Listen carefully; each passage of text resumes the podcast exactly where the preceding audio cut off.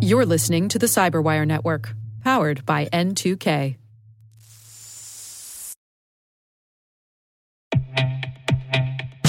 With over 8,000 threat hunters analyzing over 65 trillion signals daily, Microsoft works tirelessly with the federal government to keep our nation's data secure. This 30 year plus partnership is driving mission innovation that is secure by design. Whether optimizing your existing defenses or tackling advanced threats with AI, Microsoft gives you the intelligence and the automation you need to defend at mission scale. Let's work together to stay ahead of emerging threats and secure your mission anywhere. Learn more at aka.ms slash fedcyber. That's aka.ms slash fedcyber.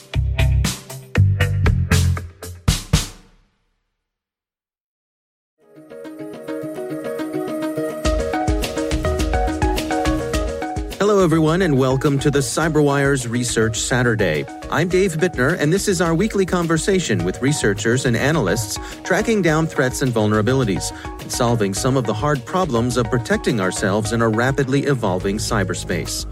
Thanks for joining us.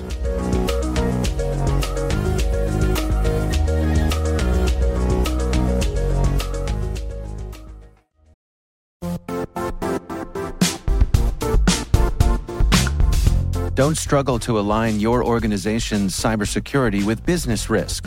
Get the only solution that goes beyond reacting to threats with vulnerability and risk monitoring. You need the next evolution of MDR, and only Critical Start delivers it. Critical Start doesn't just monitor and respond to threats. They put you in control by detecting suspicious activities, quickly responding to contain threats, and identifying your most critical assets and protecting them against vulnerabilities and exposures. With continuous visibility, expert guidance, and measurable risk reduction, Critical Start has redefined what it means to manage cyber risk. Demonstrate provable security maturity to your leadership while positioning your program to achieve the greatest risk reduction per dollar spent. Stop fearing risk and start managing it with Critical Start. Visit criticalstart.com and request a demo today. That's criticalstart.com.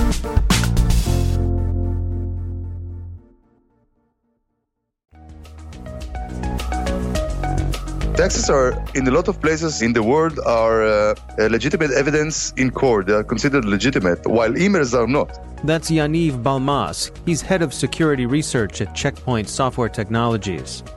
The research we're discussing today is titled Faxploit Sending Fax Back to the Dark Ages. This is why a lot of government offices and you know hospitals, medical, they really promote fax as a secure way of communication. This is a big misconception, and it was clear to us that this is a misconception because basically this protocol has been around since ever. Like it wasn't really changed in the past 30 years or so we're still using the same things and in those days nobody thought about security this really smelled to us like a you know a vulnerability waiting to happen and uh, we thought there was a lot of potential here and we accepted the challenge yeah, so can you take us through a little bit of the history of fax machines? I mean, I, I remember, uh, you know, early on when they first came out, thinking it was this miraculous thing that uh, basically you could uh, send a photocopy over a phone line. What was the underlying technology there? So basically, I'm not a big historian, but I can tell you that when we read some information about this in the internet, it turns out there's some really interesting facts about it. For example, uh, the fax was invented before the telephone. I think around 40 years before the invention of the telephone, and even before the invention of the light bulb. But it evolved a lot throughout the years. The, it had a few standards to it. But then in the 1980s, which is kind of roughly when fax became really popular, came an organization called ITU-T designed the protocols that we still use today. It's the same protocols. The, the main protocol is called uh, T30.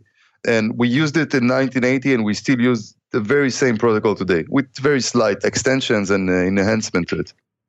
And so, within that protocol, what are we talking about here? Is there uh, any, any sort of uh, secure encryption or compression? Or What's going on?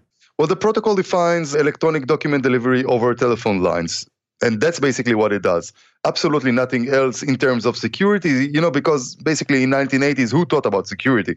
There is absolutely no security element inside this protocol's design. no passwords, no encryption, no authenticity, uh, nothing at all. Now, in your presentation uh, at DEF CON, uh, you sort of walked through your attempts to infiltrate a, a, fax machine and get onto someone's network uh, using that as your, your point of entry. Uh, walk us through. What did you do? Yeah, that's actually the interesting idea here. You know, today fax machines are no longer these uh, standalone fax machines that we used to have in the 1980s. The protocol didn't change. What did change is the way that we use fax. Today, fax is, I would say, kind of wrapped around newer technologies. So for example, I think the most common usage of fax today is in all-in-one printers. Those printers that you get from whatever vendor, and and you know they basically have a lot of functionalities and fax. So the thing is that those printers are connected on one hand to the phone line in order to support fax, and then on the other hand, it's connected to the internal network, you know, through Ethernet, USB, Wi-Fi, or whatever. But this basically creates a bridge between the phone line to the internal network. So the, the interesting scenario that we imagine to ourselves is that an attacker would be able to send a malicious fax through the phone line, take over the printer, and then once he has the printer, he can just propagate to the internal network using any of the interfaces. And that's effectively bridging the internal network with the external network just using the telephone line. All right, well, let's explore that. Uh, I mean, when you say a malicious fax, what are we talking about? It took us a lot of time to understand that, but uh, basically, fax is nothing but kind of a picture format that's being sent over the over the telephone line. Usually, it's TIFF format. That's for black and white faxes, the normal faxes. But it turns out that the protocol has a lot of extensions to it, and one of those extensions include a colorful fax extension. For some reason, people need to use this. Not sure why.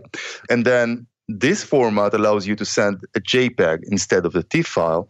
And the specific vulnerabilities that we found actually exist right there in the JPEG parsing functionality. So the fax is received, the JPEG is received to the printer, and once the printer comes to parse the JPEG file, that's where the vulnerability lies, and that's how we managed to exploit the printer. So, what is the vulnerability in the JPEG parsing? At the end of the day, the vulnerability itself is pretty easy. It's just a stack based overflow in one of the JPEG headers.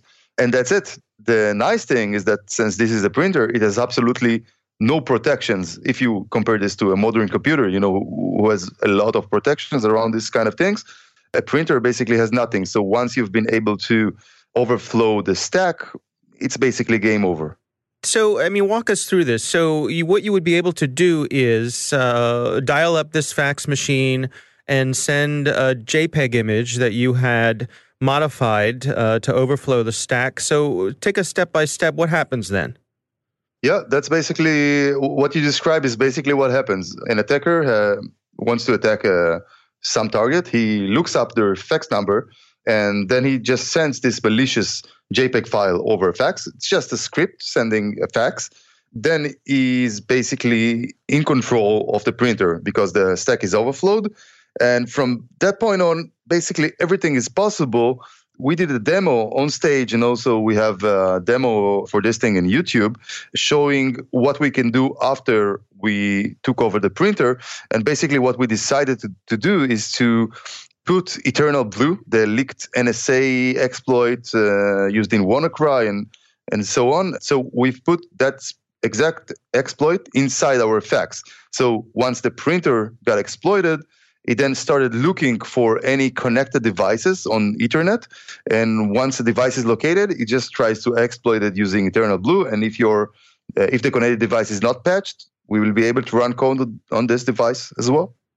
Now, help me understand. I guess the part I'm having trouble with is um, we it, the code is sent within the JPEG, so I understand that part of it. Now, are you all maintaining a connection over the phone line with the compromised device and, and able to send additional commands there, or is everything wrapped up in that initial JPEG that you send? Yeah, theoretically, it is possible to do a bidirectional connection uh, over the phone line, but we didn't do that. We just wanted to show that we can exploit fax. So our specific exploit is unidirectional. So once we send the fax, that's it. We have no no more connection. The exploits occur. Then, of course, if the printer or if the exploited machine that was connected to the network is connected to the internet, we're able to maintain a channel over the internet, but not over the telephone line. Now, was this problem with parsing the JPEGs, is this something fundamental to the protocol? Is this something that would be built into every fax machine, or was this specific to the brand and model that you were attacking? Okay, so the specific vulnerabilities we found are specific for the vendor that we uh, looked at. The protocol itself, T30, as far as we can see, doesn't really have any design issues with it, security design issues. The thing is that the protocol itself was written in 1980 and it's it looks that way i mean it's really complicated it's complex it's a big spaghetti code of protocol and that makes implementation really hard and whoever is trying to implement it will probably misunderstand something here and there. And that's that's a point. That's how bugs uh, occur and that's how vulnerabilities comes to be. So the protocol itself is not vulnerable. The implementation is. And specifically, the vulnerabilities that we found are in the vendor that we looked at. We can't say if the same vulnerabilities or similar vulnerabilities exist in other vendors, but just because we didn't look at the other vendors, I'm guessing that if somebody will look at other vendors, there's a pretty high chance, I would guess, that he can find similar stuff in there as well. Now, did you notify the vendor? Was there any response from them? Yeah, absolutely. Uh, so uh, Checkpoint Research, we do we only do responsible disclosures, and once we found out that this thing is possible, we immediately contacted the vendor, and they were very responsive. We worked really closely with them and helped them to create patches for this. And our publication came only after a patch was available, so anybody can check if his printer is vulnerable and download and, and install the patches. Yeah, but I can imagine this is the sort of thing I, I think with these sorts of devices, you kind of think it's out of sight, out of mind. It's functioning properly. It's doing the things you want it to do every day, sitting there on a desk in the corner.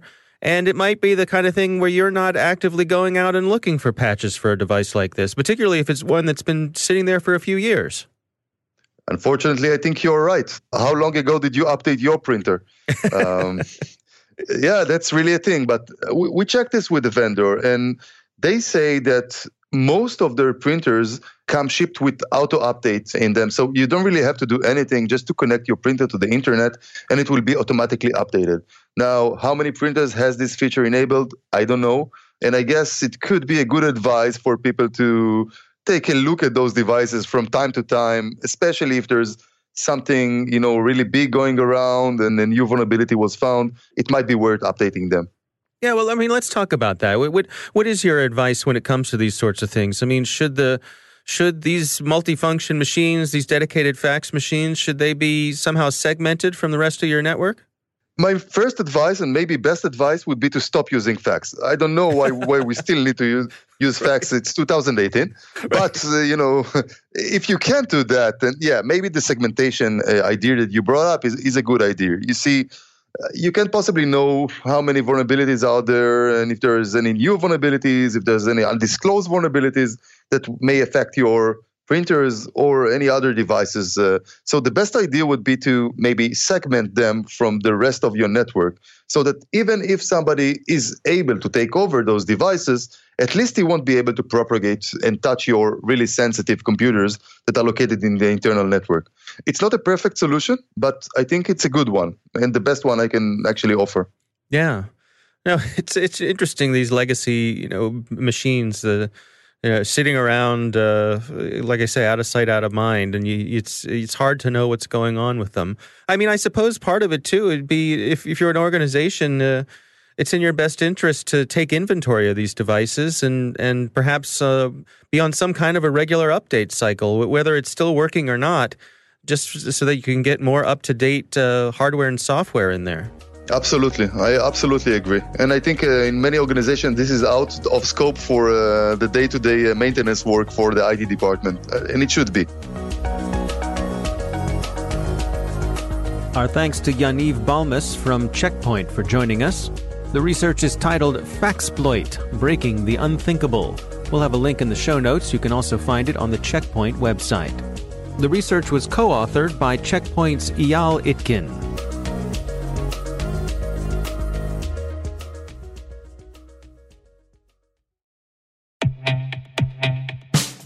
And now, a word from our sponsor, Syxsense. Syxsense provides award winning cloud based automated endpoint and vulnerability management solutions to streamline IT and security operations.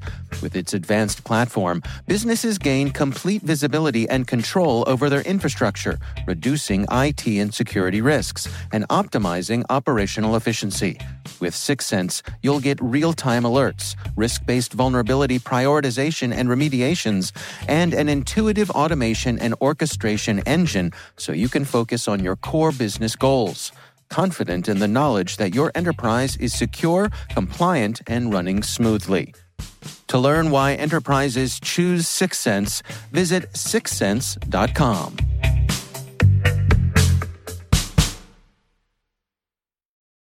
The CyberWire Research Saturday is proudly produced in Maryland out of the startup studios of DataTribe, where they're co building the next generation of cybersecurity teams and technologies.